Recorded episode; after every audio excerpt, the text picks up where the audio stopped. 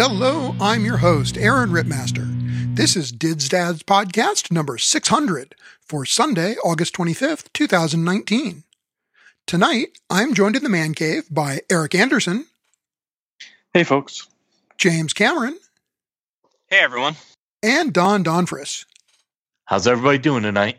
This being our episode 600, we thought it was kind of a momentous uh, episode and thought it might be a good time for us to do sort of a big picture look back. Um, since since our relaunch, we have been doing a lot of uh, you know, shorter term looking back, you know, what happened while we were gone kind of things. I think we've got that caught up a bit, but it's been now since, you know, February 2011. So we've got a good, uh, eight, almost nine years of, of information here. And really, vacationing at Walt Disney World has changed quite a bit.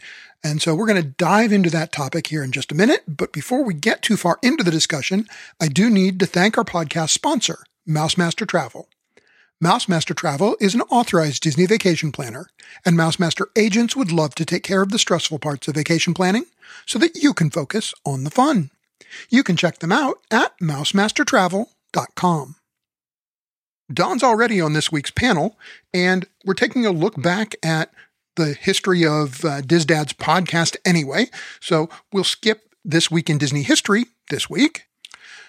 All right, so eight years later, almost nine years later, Walt Disney World and planning a vacation, you know, at Walt Disney World and the experience of the parks really is very different uh, than it was when we first started.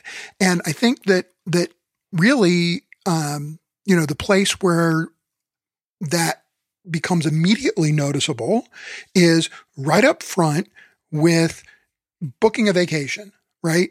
Because back in 2011, a lot of times we were talking about booking your vacation and yeah, we had that 180 day advanced uh, window to, to book dining, but I don't know that that that big a percentage of people booked that early, uh, at least not as compared to now.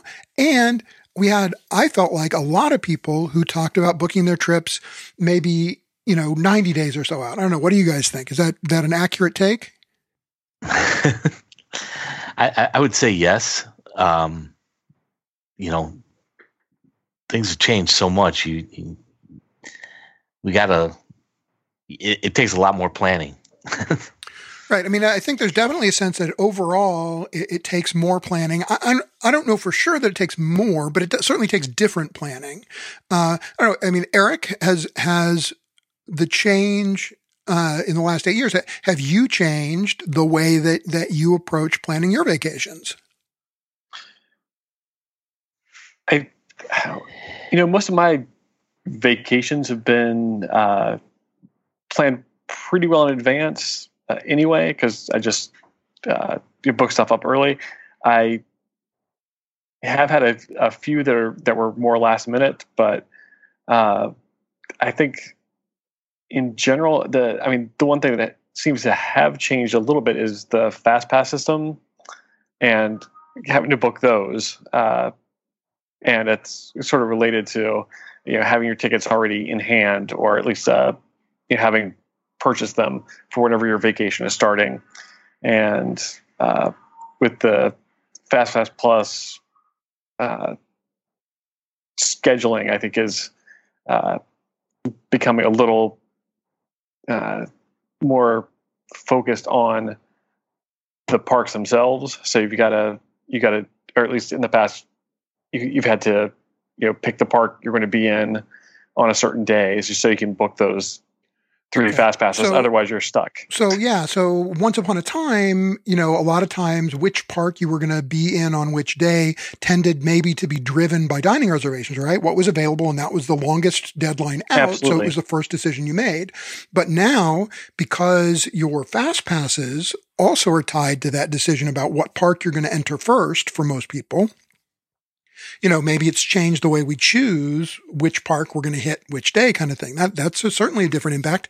And, and I think you make a good point that this idea that we're booking our, our fast passes in advance has really changed the touring approach too. Um, I don't know. I mean, James, I seem to recall that, that you, you know, had some experience playing the old school fast pass runner like I did. Oh, absolutely. Yeah, we used to we used to game the system with you know like with heading straight to the fast pass kiosk and getting your fast passes. You know, we we sometimes we you know just store them up for the day and use them all later in the day, and um, that's all changed. Um, we have to say like our you know we used to always plan a year in advance um, for our trip, and then the dining we would make a couple of reservations usually. I think when the kids came along we started making more table services especially with the character dining options. And we i think now with the fast passes it hasn't changed too much. I think we still are dining driven more often than not. Um, i don't think i've ever i don't think i've made a, like a change in our itinerary based on what fast passes were available. I just feel like we're more committed now once we make those fast passes. So our dining drives everything, and we pick our, you know, we get our, you know, how many park days we're going to have, and and we're kind of set with that structure. And then when, once we make the fast passes, I think we're it's like we're committed. It's right. like that's our plan because that's the fast passes we have, and we're going to go with it. Well, and I mean, I, I will say that that for my you know trip that I've got coming up, right? I, we had um, as we planned our trip, we were trying to decide which day to be which park, and we kept kind of going back and forth a little bit. And one of the things that drove us to kind of change our usual, you know, we our very first trip, our first park that we visited was was Animal Kingdom, and so out of tradition's sake, we often would visit Animal Kingdom first. Um, we liked the park a lot and, you know, we would visit it first. But because of the new Fast Pass system and the way that the Flight of Passage Fast Passes get you know, snapped up so quickly, we made a conscious choice to make Animal Kingdom the last park we visited so that we had the best chance of pulling that fast pass.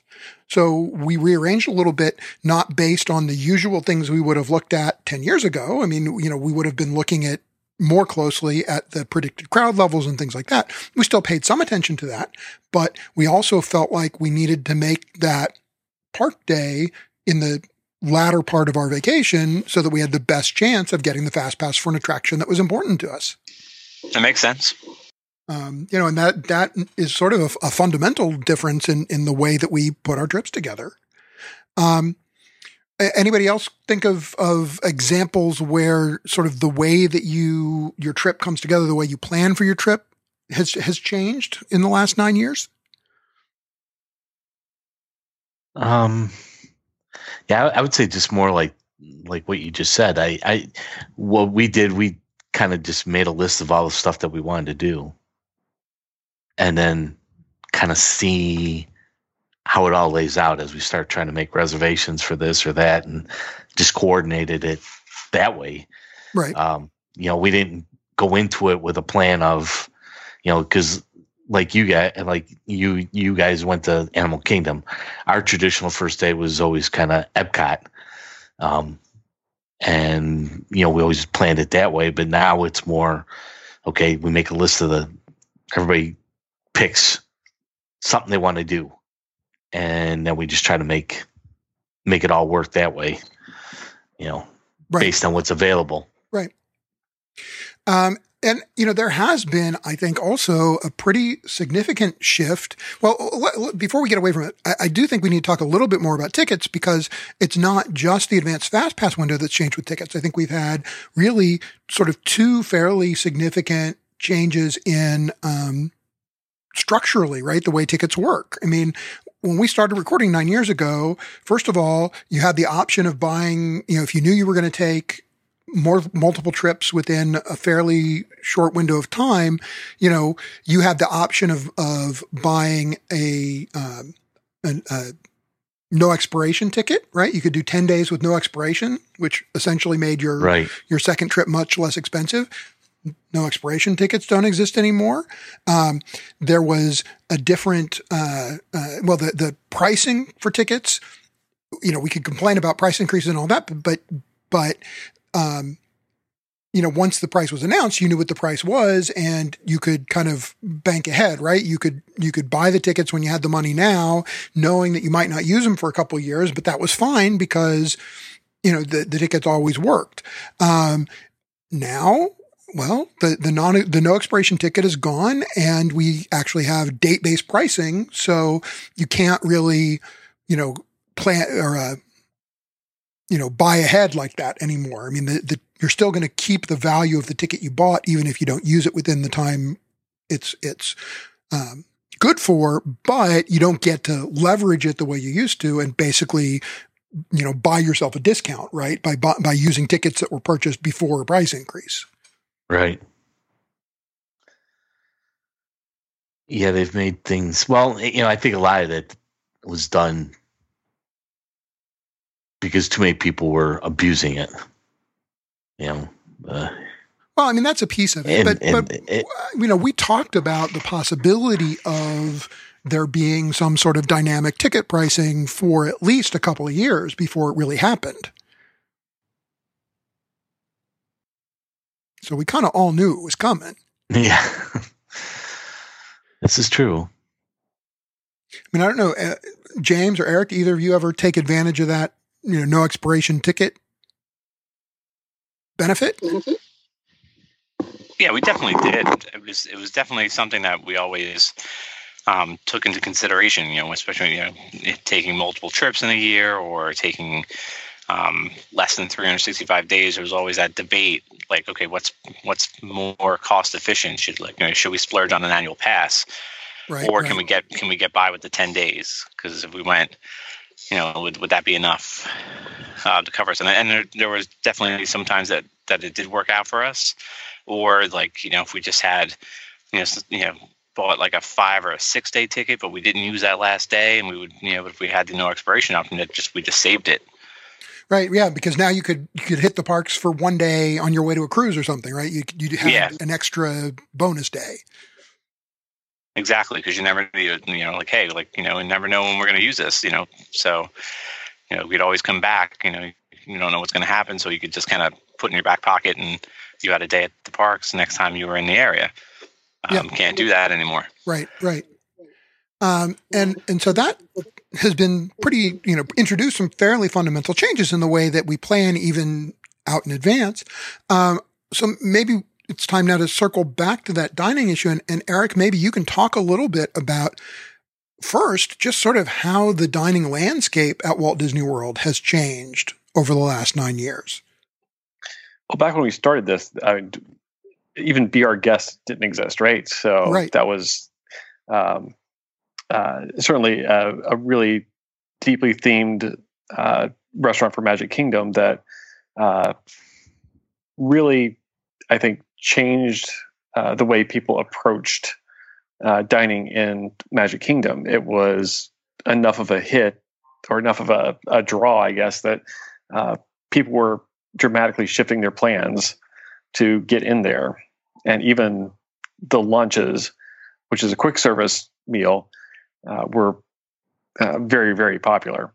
Um, and, you know, along with that, there's also uh, Skipper's Canteen opened. I think that had less of an impact on what people did in Magic Kingdom, but uh, it still expanded the dining options. That and another with another sit down restaurant Yeah, I mean, in I the think, Magic Kingdom. I think big picture wise, you know, overall, you know, those are those are sort of uh, be our guest especially sort of a signature addition to to Magic Kingdom. But I think that it's true that that overall we've seen, for the most part, a net sort of improvement overall in in the level of dining experiences available really all over the place at Walt Disney World.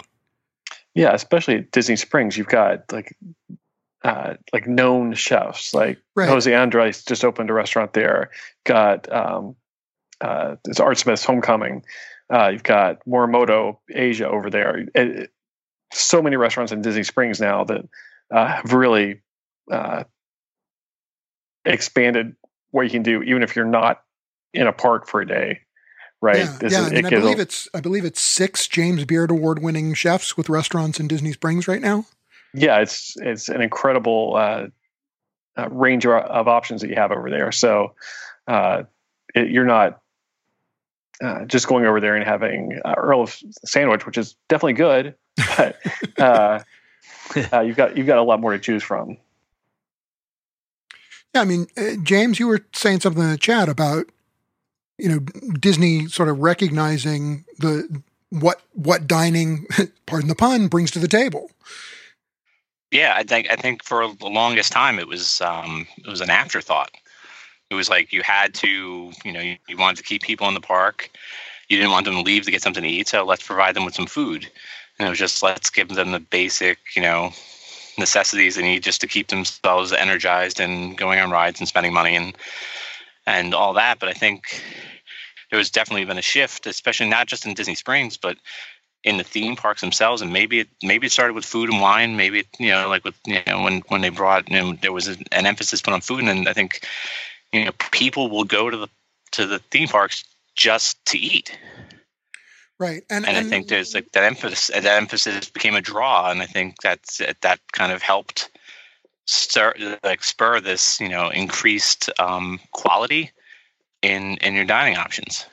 Yeah, and I think you make a good point that um, you know Food and Wine Festival w- was a driver of that. I, I, don't know that we realized. I mean, nine years ago, Food and Wine Festival existed. There were people who planned trips so that they could experience it. We talked about it a lot, but it's really become a phenomenon, and so much so that between uh, the the Food and Wine Festival and Mickey's Not So Scary Halloween Party, you know, when we took our first Disney vacation, we we planned it for the first week in October because that was one of the slowest weeks of the year on the crowd calendar. That's just not the case anymore. In the last two years, when Disney's released fall discounts, they've basically blocked out the month of October because they don't have to discount to fill the hotels.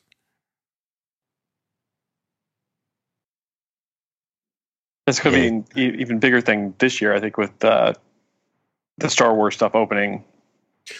Right. Well, and they've played it up, right? They they've got the the Star Wars piece. Um, you know, they're opening that at the end of August, and then remember that in Epcot, you know, they're going to close Illuminations and open um, Epcot Forever, basically right at that at that turning point, right? September, beginning of October. Yeah, that's there's there's no more slow times. Maybe September. Well, and, and, there's the other piece. I mean, overall, what Disney has done over the last nine years is, in a lot of ways, manipulated everything they can to, you know, to the extent possible, eliminate slow times. I mean, it, it's much harder to find a full week of slow time at Walt Disney World anymore. Yeah, I can yeah, remember, I remember back when say, we were going that uh, you'd go second week of December and it was a walk on to everything, you know. now, now it, you can't even dream of those days. yeah, I mean, there are still a few troughs, so to speak, but they're, they're by and large they're short time periods between you know spikes because Disney does everything they can to pump up crowds during those times that have traditionally been slow. And they, have pretty much taken October out of the slow mix. You still have uh, some spots in September that are slow. You still have some spots in January that are slow. But, you know, February, I mean, there are times in February where you get stretches around President's Week, you know, President's Day, especially if President's Day um, um, happens to to intersect with Mardi Gras, and you get park crowd levels that rival Christmas Week. It's kind of crazy how. and for extended periods of time. I mean, for, you know, four or five days in a row. Yeah, and then the, on the back end of President's Week, you get the Run Disney Princess Weekend, so right, right. that just adds to it. Exactly, and I mean, once upon a time, those those running events were added in to again try to pump crowd levels back up, right? I mean, that's, that's the whole reason that Run Disney exists is because they were trying to find ways to bring people to the parks during slow periods of time. Um, and, you know, Run Disney is another of the things that over the last nine years has really transformed. I mean, nine years ago, you had Marathon Weekend, and that was really pretty much it. Um, and now there are what Eric? How many how many races get run at Walt Disney World a year? And this is after most recently cutting back a little bit. Yes, you got uh, marathon four, right? now. So marathon, it, it, what used to be marathon weekend is now marathon week, basically, because it starts on Thursday, goes through Sunday. Uh, you've got uh, Princess weekend. Uh, we just talked about. Uh, you've got Food and Wine Festival, uh, or sorry, the Wine and Dine race uh, during the Food and Wine Festival. Uh, and I Star think- Wars. Oh yeah, Star Wars. Uh, also, yeah, in April. Right. So, so those and And Princess, what, right? What and Princess, yeah. Um, what I've noticed though is that there was a, a sharp increase in, I think, people running these races, and that's kind of uh, during like over the past nine years or so. But right, right. there, there, it it reached I think an apex, and now it's sliding down a bit. Um, you're not seeing races sell out as fast. You're not seeing uh, uh, the kind of you know demand for all the races. Like you'll see, like the challenges will sell out sometimes, but uh, there've been cases here in the last few years where the, even the challenges weren't selling out. So So let me ask Uh, you this: Do you think that yeah. that is because of saturation of too many events, or did the price finally sort of hit equilibrium? Right, it it, it got high enough that people were choosing, you know, one or two instead of running everything. I think it is probably the price. I mean, because we do have, like you said, uh, a lessening of supply, and plus all the West Coast races are gone now. So if you want to run a Disney race, you're doing it in Florida now. Um, but the like the price just got to the point where people are just finding other things to do with their money. So let me I mean, ask it- you this: as a committed runner, though, is that a good thing? Right? I mean, is it has that price increase helped make the race weekends a better experience because they're not so overburdened? I haven't really noticed that big a change. Like it, like at the high point of the races, I think it was about the same as it was now. I didn't feel like they ever got overburdened. I think maybe uh, the parks may have been more crowded a few years ago with uh, not the runners necessarily, but the folks that they brought with them. Um, and so that would just drive up crowd levels overall. But uh, I haven't really noticed that big a change, honestly. Okay. Well, James, what, what do you think about you know you you are an occasional participant in in Run Disney races. What what do you think here?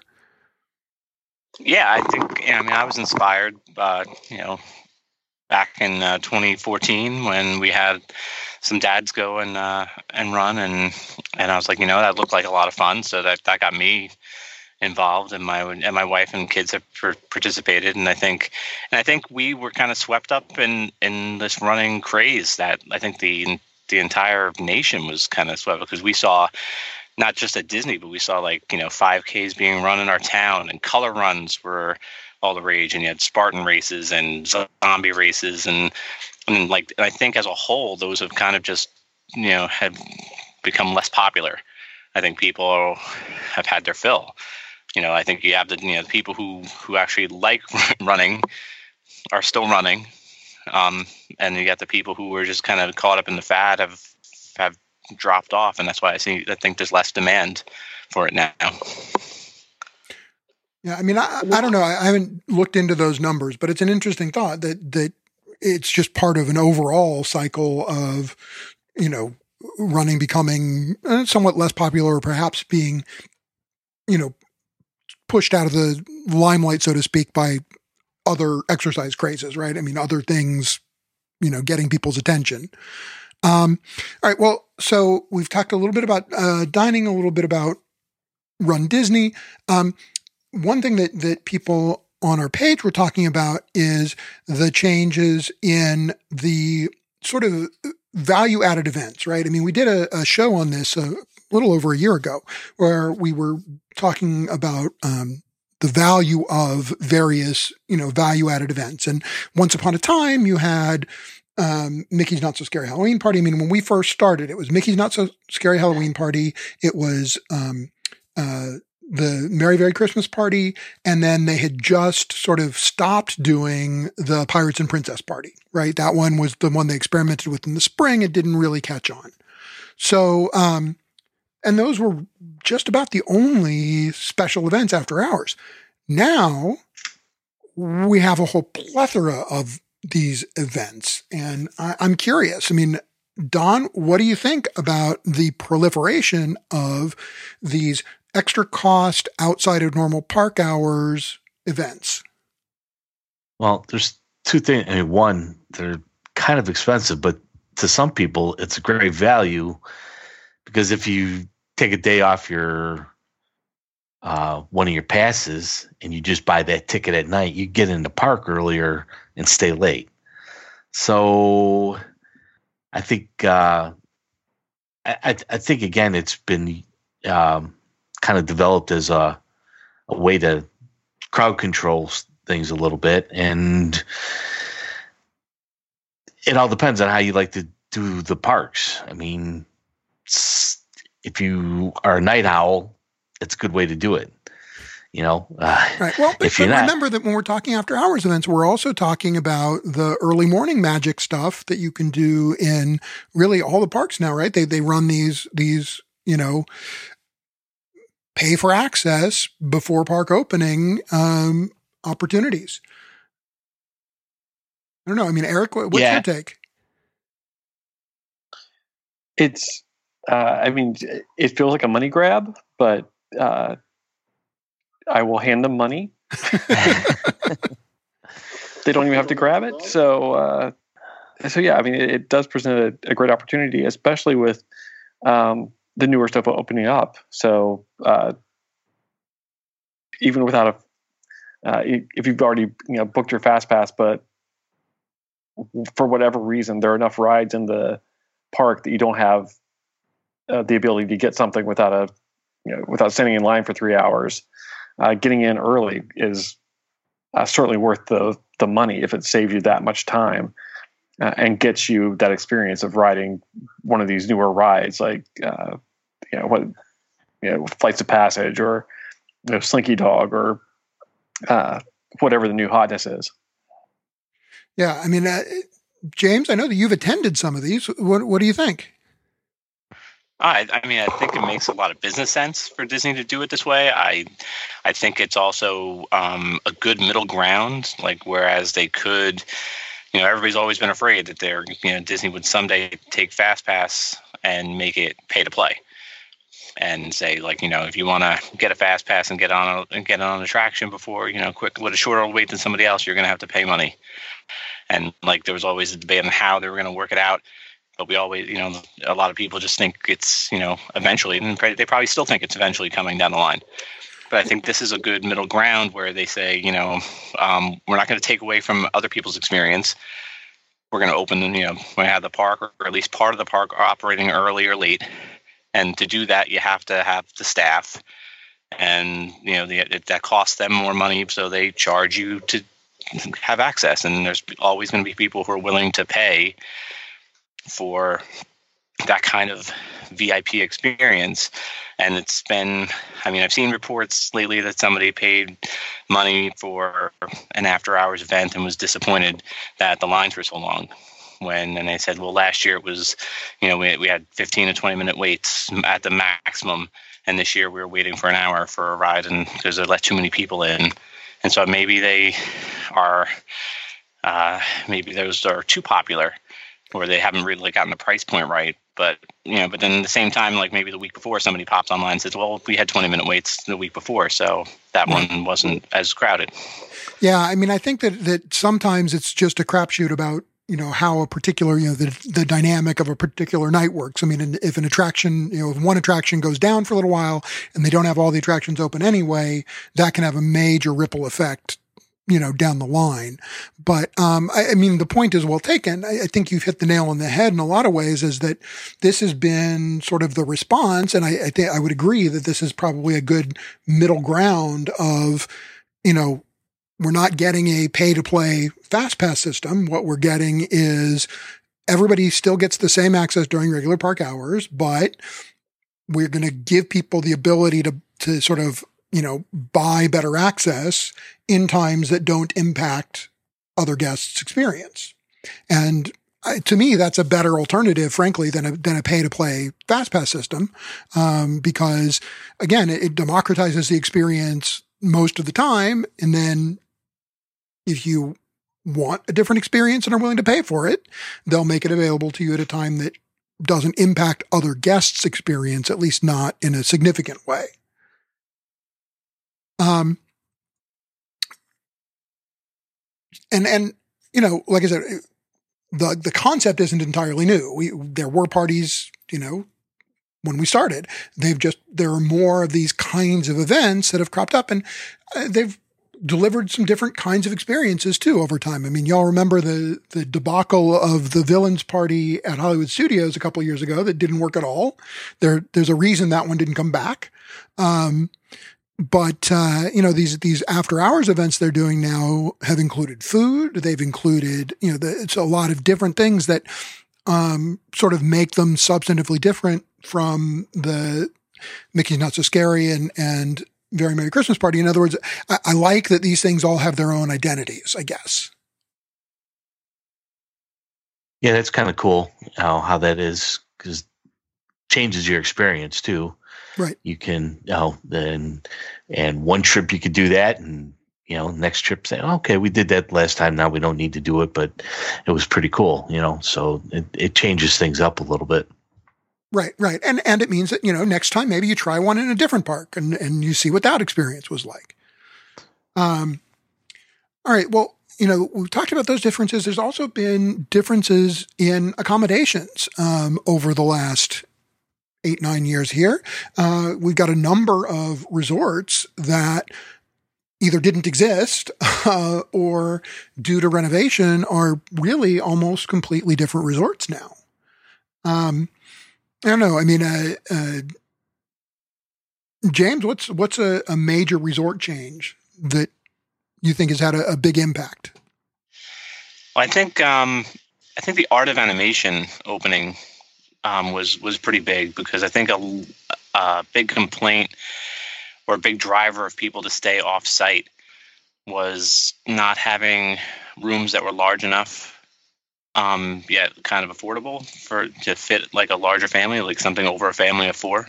Right. So anybody like I was so the suites, um, it, it it added a lot a large number of suites to the property, and it you know been but it was in like while it's not a value, um, you know it wasn't a deluxe. So it gave, uh, I think I gave a lot of people a lot of option. And then, you know, you found that shortly thereafter, the DVC went through this whole renovation where they added a fifth bed to a lot of rooms. Yeah, and, and the DVC rooms, you now have this weird sort of uh, uh, inversion in some ways where there are a bunch of, of DVC um, studios that'll accommodate five in resorts where the one bedroom will only accommodate four.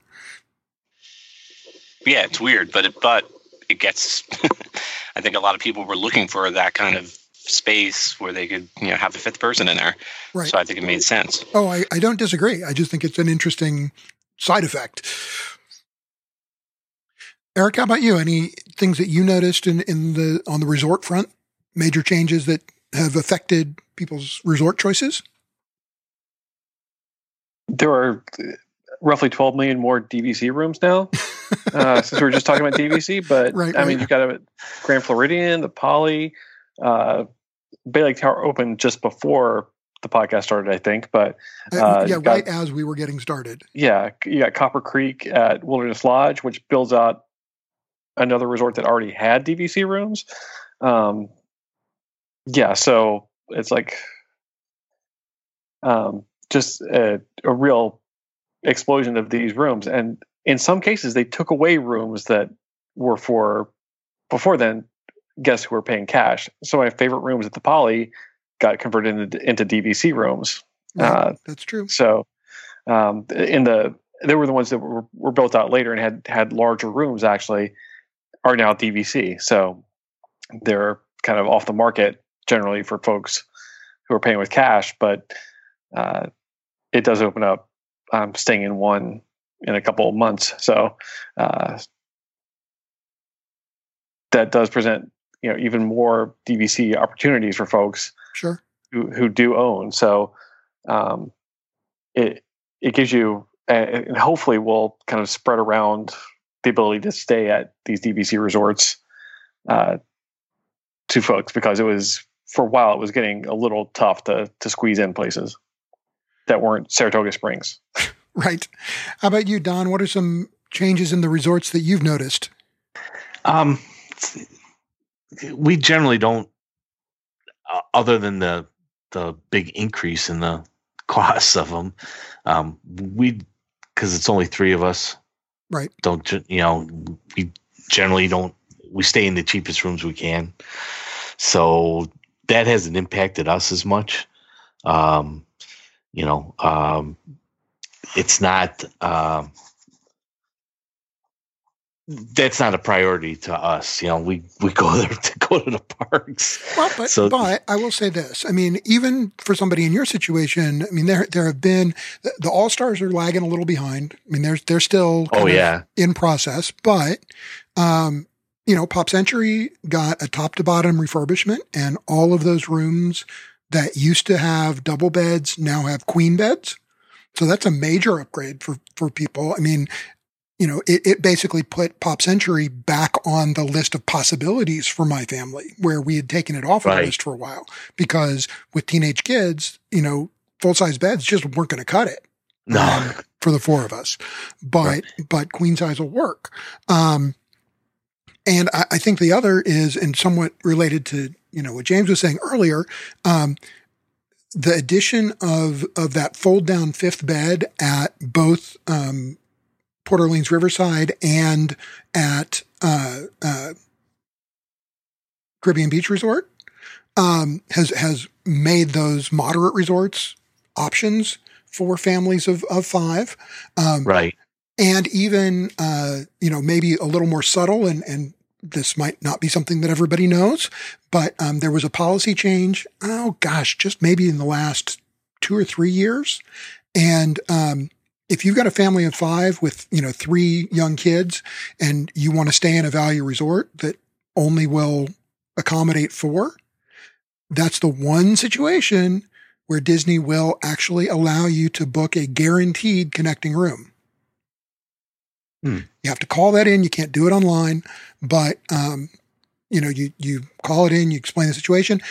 They they will only do it when you have children that are you know under the age of eighteen, and you have more children than adults, right? So you can't if you have a third adult with you, they won't let you do it. Um, and if if it's five people and and three of them are adults and two are kids, they won't let you do it. But um, if you got five people or even six, and you've got more children than than adults, um, they'll actually allow you now to book two value resort rooms and guarantee that you'll have connecting rooms. okay, Um, and I think those are pretty pretty significant changes that open up options for larger families that just didn't exist. I mean, those folks had no choice before except to look at, and between that and, and the addition of family suites at, at Art of Animation, you know, those those are all folks who had no option other than a multi-room suite at a, a you know a deluxe suite property or staying off property. right, and that's probably what what drove it is a lot of people going off property. Oh, in fact, no question that's what drove it. But but it's interesting how far they've come on that in a relatively short amount of time. Um. All right, so we've talked about that. Oh, uh, transportation. You know, I mean, that's an interesting thing. I, I hadn't really thought about it until w- we got into this discussion about the resorts, and it got me thinking. You know, e- even the way you get around at Walt Disney World seems to me has has been changing and is uh, about to change even more. Right? oh yeah, between uh, Skyways and then obviously already with the the mini uh, Uber thing, right. you know, right. uh, but mini it's vans. been around a little bit, but that's certainly changed how you get around, you know, uh, made things uh, a little more convenient. I don't know. I mean, I'm sure we've talked about it, but the what the cost is on those. On on which on the minivans? On the minivans. Um, it it just went up not too long ago. I want to say, uh, James, have you used them recently? I know you've used them in the past. No, actually, I haven't. Oh, you didn't use okay. the minivan yet. No. Oh, I thought you had. How about you, Eric? Have you used them? Yeah, I did with a couple friends back last September. Uh, it was really great. It was very handy, but yeah, I've found that the uh, uh, that was that was great. It's a little higher price than uh, just getting a, a, regular Lyft to come pick you up, but I've definitely used those. Yeah, I mean, generally they're in the in the neighborhood of. I was just looking here. Um, and uh, the service is, is $25 per trip per vehicle. Um, the biggest advantage of them, you know, even though they're priced a little higher than, than an equivalent Uber or Lyft is number one, that the drivers are all Disney employees, right? They're not just Bob who drives his car on the weekends taking people around. Um, they're Disney cast members and uh, they're trained to install child safety seats.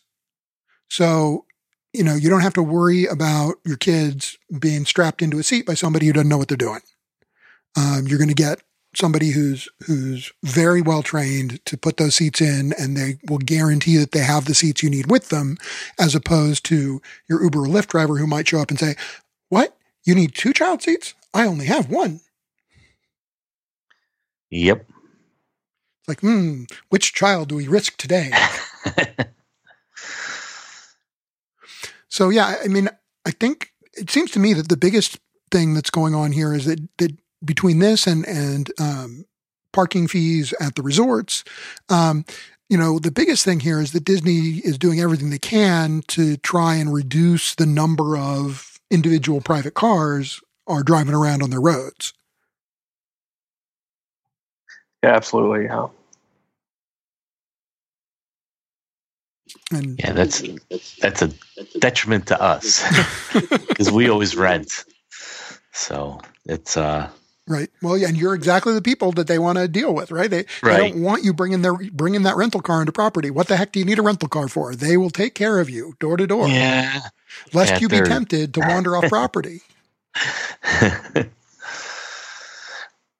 and, they made I, I, a lot of improvements to the bus system. They invested right. a lot of money in that too. Yeah. So talk about some of those improvements. Mean, they they added you know new buses and more buses, and then like um, I think the biggest improvement was just um, decreasing the wait times and installing the all the uh, the boards with the tracking system, so you know when a bus is coming. So you're not standing there at a bus stop, you know, wondering when the next bus is going to come. So I think it gives people more confidence to use the buses and leave their cars um, behind and and stay on property.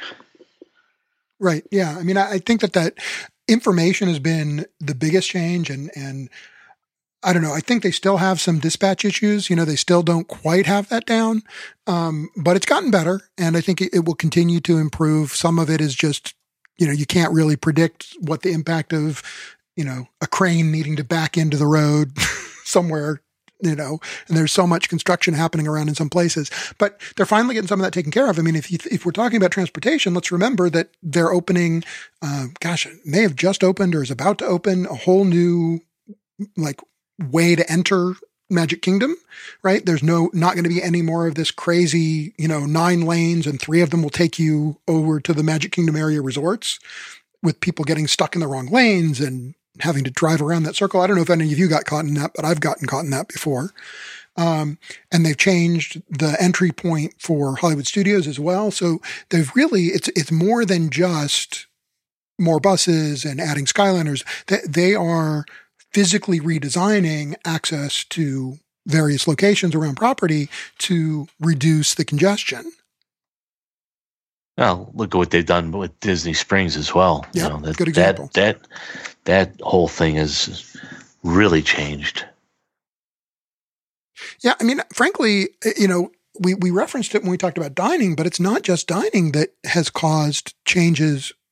You know, because of Disney Springs. I mean, Disney Springs has been about I mean, it's a it's a totally different thing. Downtown Disney was a place where we went if we had to, right? I mean, if we didn't have tickets and and we needed to get something to eat or something like that, it was never a planned part of our of our trip. Whereas now, there's enough going on there that you feel like you want to include some time in Disney Springs. Yeah, I I would agree. Um, you know, uh, although way back when with Pleasure Island, that was cool to go to. Okay, but that night. was before we started. I mean, by the time right. we started, right? Yeah, no, you're right. You're right. Exactly. I'm just, you know, it, it it went from one thing down to the, you know, now it's back to an actual destination. You know, so. Yeah. Exactly. Yeah, it's it's done a full 360 by now.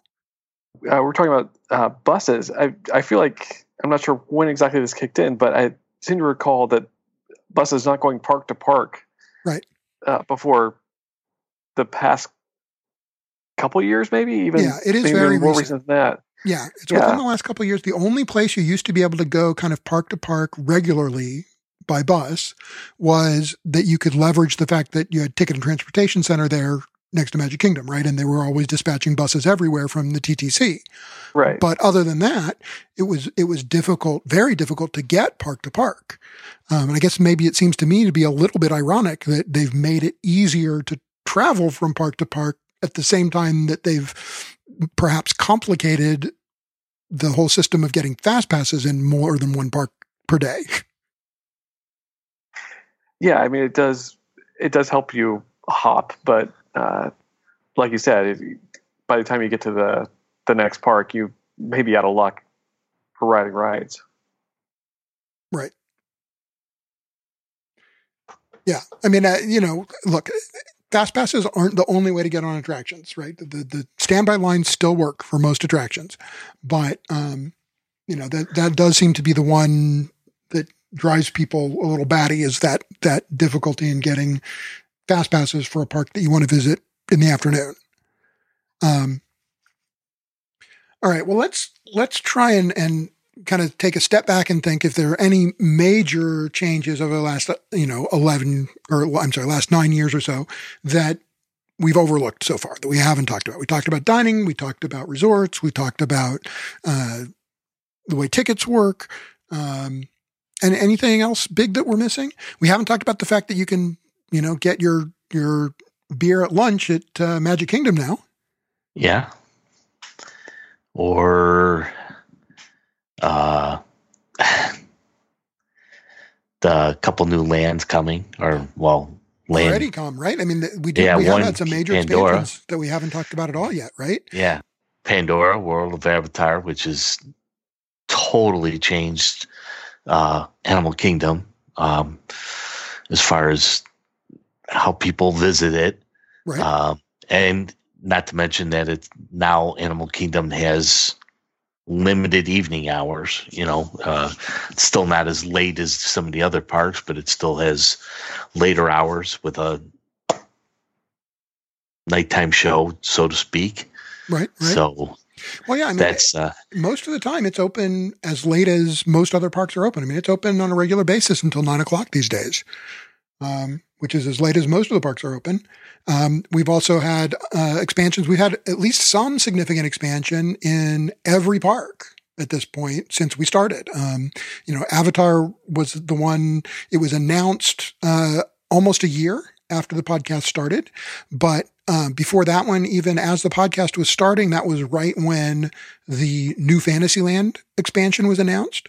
So all of that you know, Seven Dwarfs Mine Train, um, Enchanted Tales with Belle, the Double Dumbo, all of that happened after the, the podcast started. So we had that major expansion in the Magic Kingdom, uh, Avatar added in Animal Kingdom. Um, James, what what other additions have we had? Oh, yeah, it's had Toy Story Land and uh, Hollywood Studios.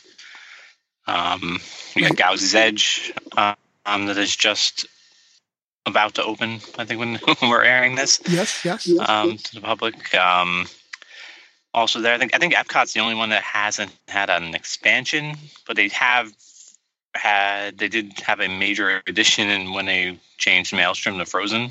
Right.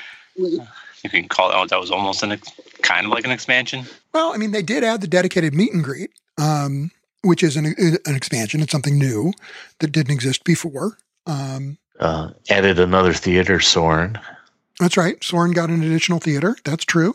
Um, you know, the, the, we had the Tron, the the what what do we call it? The um, uh, Tronification of Test Track. Yeah. uh, to mixed reviews, but it, it was a significant change. Um, yes. I think we had a, you know, during the, the time that the show's been on, we've had a proliferation of, of lounges around World Showcase, right? La Cava opened a little bit before we started the show, but not a whole lot before. And then uh, we had additional sort of lounge locations added in uh, other countries and other places. Um, Tutto Gusto Yeah. in Italy, most notably. yeah. Right. That's what I was gonna say. Um, so Yeah. yeah. so lots of new attractions have opened, um, and some have closed. Some things have changed. Um, some things, you know, there's a lot of stuff sort of in progress still, which we talked about on other shows recently. But you know, all of this comes together, and I think that what's interesting is it's like the more things change, the more they stay the same. Because we, as we started out the show, we said, you know, all these things have changed over the nine years that we've been doing the show. But when it comes right down to it, Eric, you said you plan your trips the same way you planned them 10 years ago. Yes, I do. And really no major changes for you, James? Um, planning wise, no, not so much. It's still, you know, we, we still always wish we had more time. always but um yeah but we're yeah uh, we're still you know getting our week in and you know one park you know per day uh, getting a getting a day off in the middle to break it up to enjoy the resort or go to disney springs. And i think uh yeah i think i think there's i, I feel like there's more to do but i mean i think you know we're, we're guys who go more often than i guess your average disney guest. So it's you know it's we have a different mindset. It's like we know we go and we and if we miss something, the line's too long for one attraction, we don't get on it. You know we'll we'll we'll prioritize that next time. Yeah, that's that's exactly what I was gonna say. Is we we travel there so much differently now. It's such a different pace because we know we're going to be back at some point. So it's not critical that we get on everything, or you know, we we take a little more time to enjoy some of the shows or uh, some of the other um, off the off the beaten track things.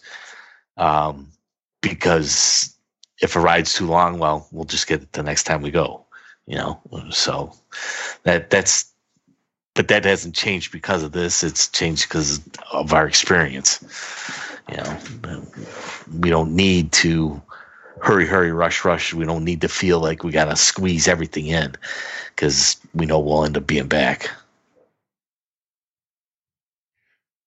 Yeah. Well, and I, I mean, I think it it's true too that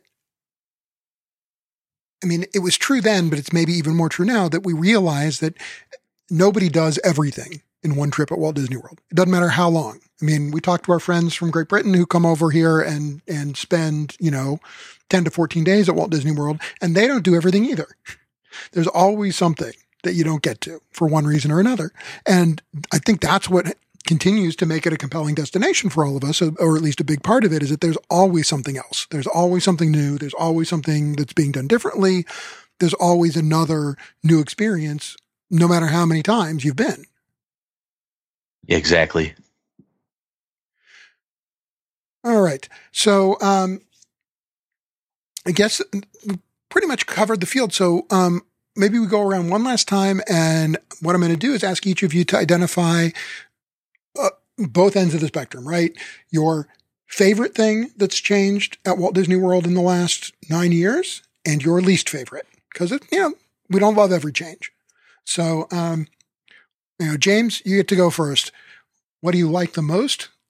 Favorite change and least favorite change? Oh man, put me on the spot. Um, Yes. Wow. Uh, let's see. I'm not sure. Um, all right, you're gonna have to like edit out this long pause. My most favorite change. I think. I think for me, it's been the uh, the added value events, the like the expansion of the festivals, and the opportunities to do something at different times of the year. I think for us, um, you know, like our our traveling, you know, because Lisa's a teacher, we were kind of stuck in these um, certain certain holidays or the summer, and I think we've had more opportunities um, to enjoy some of these value added events, you know, that weren't Mickey's Not So Scary or Mickey's Very Merry Christmas Party because they've been expanded. Like now we go in the summer, we, we can do Mickey's Not So Scary Halloween Party without, you know, going in the middle of the school year. Right, right, because you can do the villains after hours event. Or, or actually, like, you know, when we go um, this summer, Mickey's Not So Scary Halloween Party, the first one is during our trip. Oh, oh, okay. So we actually get to go dress up for Halloween and trick or treat in, in, in August. right, right. You know like so like the, the fact that they've expanded those and i think with you know like the um the festival of the arts bridges the gap now between food and wine and um flower and garden festival. So you know you, if so for people who miss one of those maybe like and i, I actually think festival of the arts is maybe the best one. I so i just enjoy that one immensely. Like the you know, you know the times that we've gotten to to go down there and, and see that in february. Sure. Um, and so I think those extra va- those value added events, um, you know, like we haven't taken advantage of all of them, but like you know, I think that's another plus for that is that it gives us something to look forward to. Like maybe next trip we'll do one of the other ones. Right. Um, so that so those that that's probably my my favorite change. Um, least favorite. Um, wow, least favorite. I mean, I, I think there's always you know like whenever I see something clothes that I enjoyed.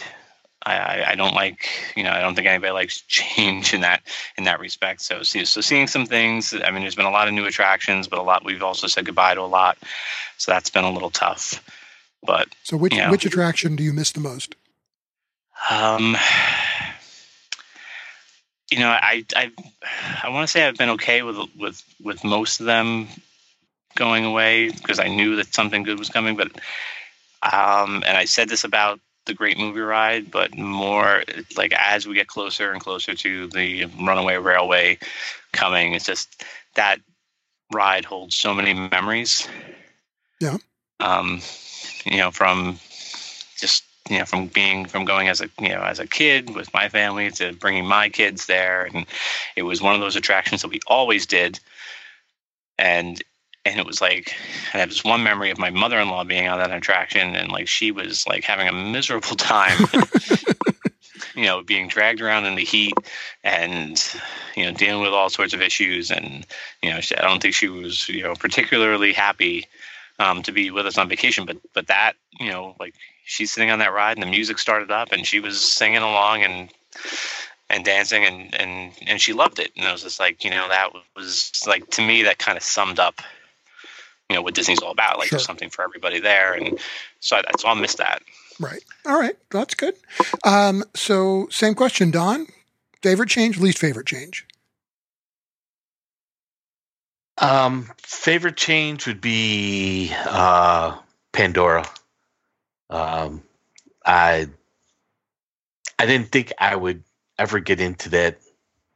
I mean, I always kind of knew, you know, because Disney was doing it, it would be pretty good. Um, but never really saw the movie.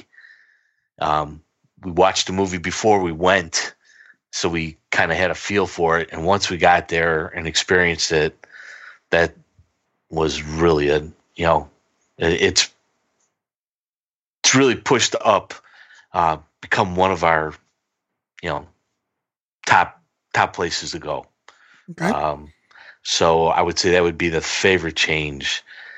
The least favorite change would be, and this is kind of I don't know. Um, it does seem like there's a lot of uh, money grabs, shall we say?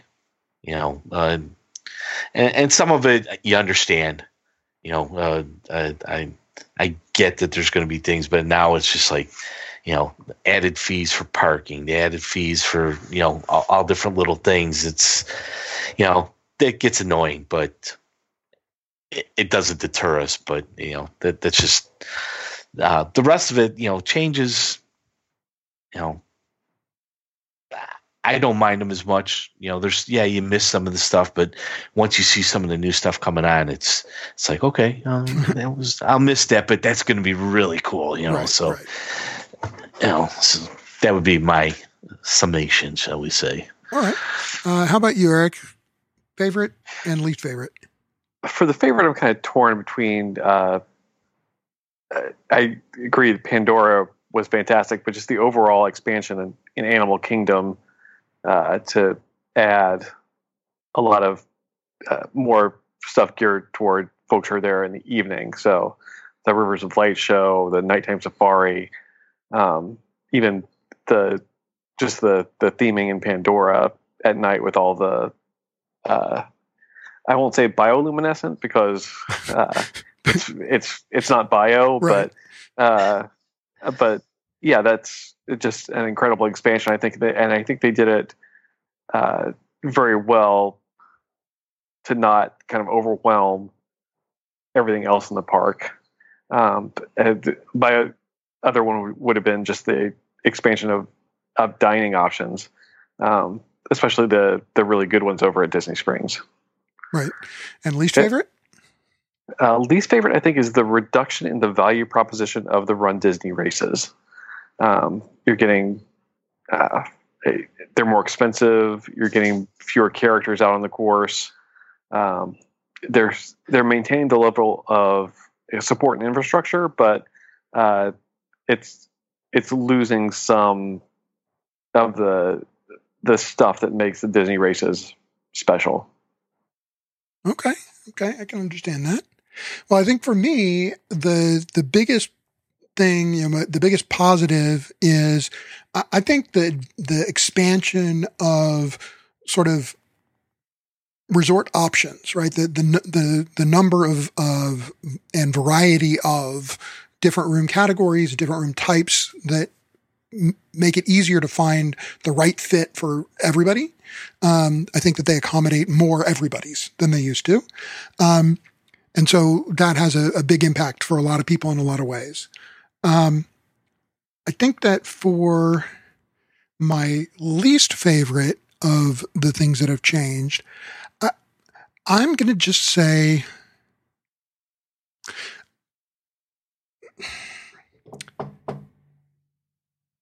all right. Uh, the how to phrase this is the hard part. My least favorite change is the continuing deterioration of the monorail system. Because that's you know that it's something that was happening 9 years ago but the reality is that that they spent money on doing things on the monorail system that had some impact on operations of it but didn't address the fundamental issues of running monorail cars that are well past their expiration date um and to me, that monorail is really sort of a, a signature of the Walt Disney World Resort, right? I mean, it, it if you show a picture of a moving monorail to people, they you know they instantly imprint with Walt Disney World, even though Disneyland had a monorail first. Walt Disney World's, I think, is the one that's really captured people's attention, and I mean, it's just crazy that that there are times where people can you know walk from one resort to another faster than the monorail can get there. Um, it, it just, it's crazy. I mean, you can, a lot of times people can walk from the contemporary to Magic Kingdom faster than the monorail can get there. And there's no reason for it other than, you know, a decade plus of, you know, essentially benign neglect. But I think that we're getting past the point where it can be called benign because it just it continues to have these ongoing issues. Right. So, that one drives me crazy. uh, James, you were saying in the chat, you, you, there was one other issue that that really bothers you over the last nine years. Oh yeah, I was. I don't like that. It's like the uh, the Disney merchandise is, is seems to have gotten to be like the same everywhere you go. It's like all the same generic merchandise. It used to be like you know, unless my memory is just you know changing things well, to, to I, idealize I think it's it. gone through a couple phases. I think it used to be really all boring throughout, and then for a while they were getting into diversity and specialization for different areas, and now they've seemed to got back to let's just make it the same everywhere. Kind of lazy. Yeah, I mean, I, think it's just a pendulum that we keep getting swings back and forth on in terms of merchandise, and I have to think that over the longer term, the the merchandise issue is going to get better, just because the guy that's kind of you know, running the show for parks and resorts now is a merchandise guy. That's his background. Uh, so you would you would think that the situation would get better. Um, I do think that some of it is a function of just you know there's so many major store renovations going on around the property that it, it's you know it's difficult to distribute properly the stuff that's store specific. So, I'm, and maybe I'm being a little Pollyannish about it, but it seems to me maybe they're just kind of holding back a little bit um, until their their you know end of their distribution channel is cleaned up a bit. Could be, maybe. All right. Uh, well, you know, you've heard us rambling on for about an hour here about uh, our perspective on changes uh, in our Walt Disney World vacation habits uh, over the last nine years. We'd love to hear from you and hear what you think about these changes. Um, let us know. You can uh, email us at podcast at disdads.com. You can find us on Facebook at facebook.com slash disdadspodcast. There's a podcast fan group there now av- uh, available as well. We'd love for you to join the group and uh, let us know in the group what you think. Um, in addition to all of those things, we've been away for a while. We're just now getting back and getting back into the swing of things. One of the things that happens when you're away for a year is that people forget you're there. Um, it would be a big help to us if you could take a minute and review the show and um, recommend it to other folks. You can do that at uh, uh, Apple Podcasts. You can do that on Google Play, uh, wherever it is that you li- get your, your show to listen to. Um, you know, let people know about the show and uh, that we're still here, still kicking, and publishing new content again. Uh, until next time, I've been Aaron Rittmaster with Eric Anderson. Bye, folks. James Cameron. So long, everybody. And Don Donfris. Night, everybody. Our outro music is Whiskey on the Mississippi by Kevin MacLeod. Kevin makes his music available on his website, incompetech.com, and licenses it under the Creative Commons by Attribution license. Here's your attribution, Kevin. Thanks for the song.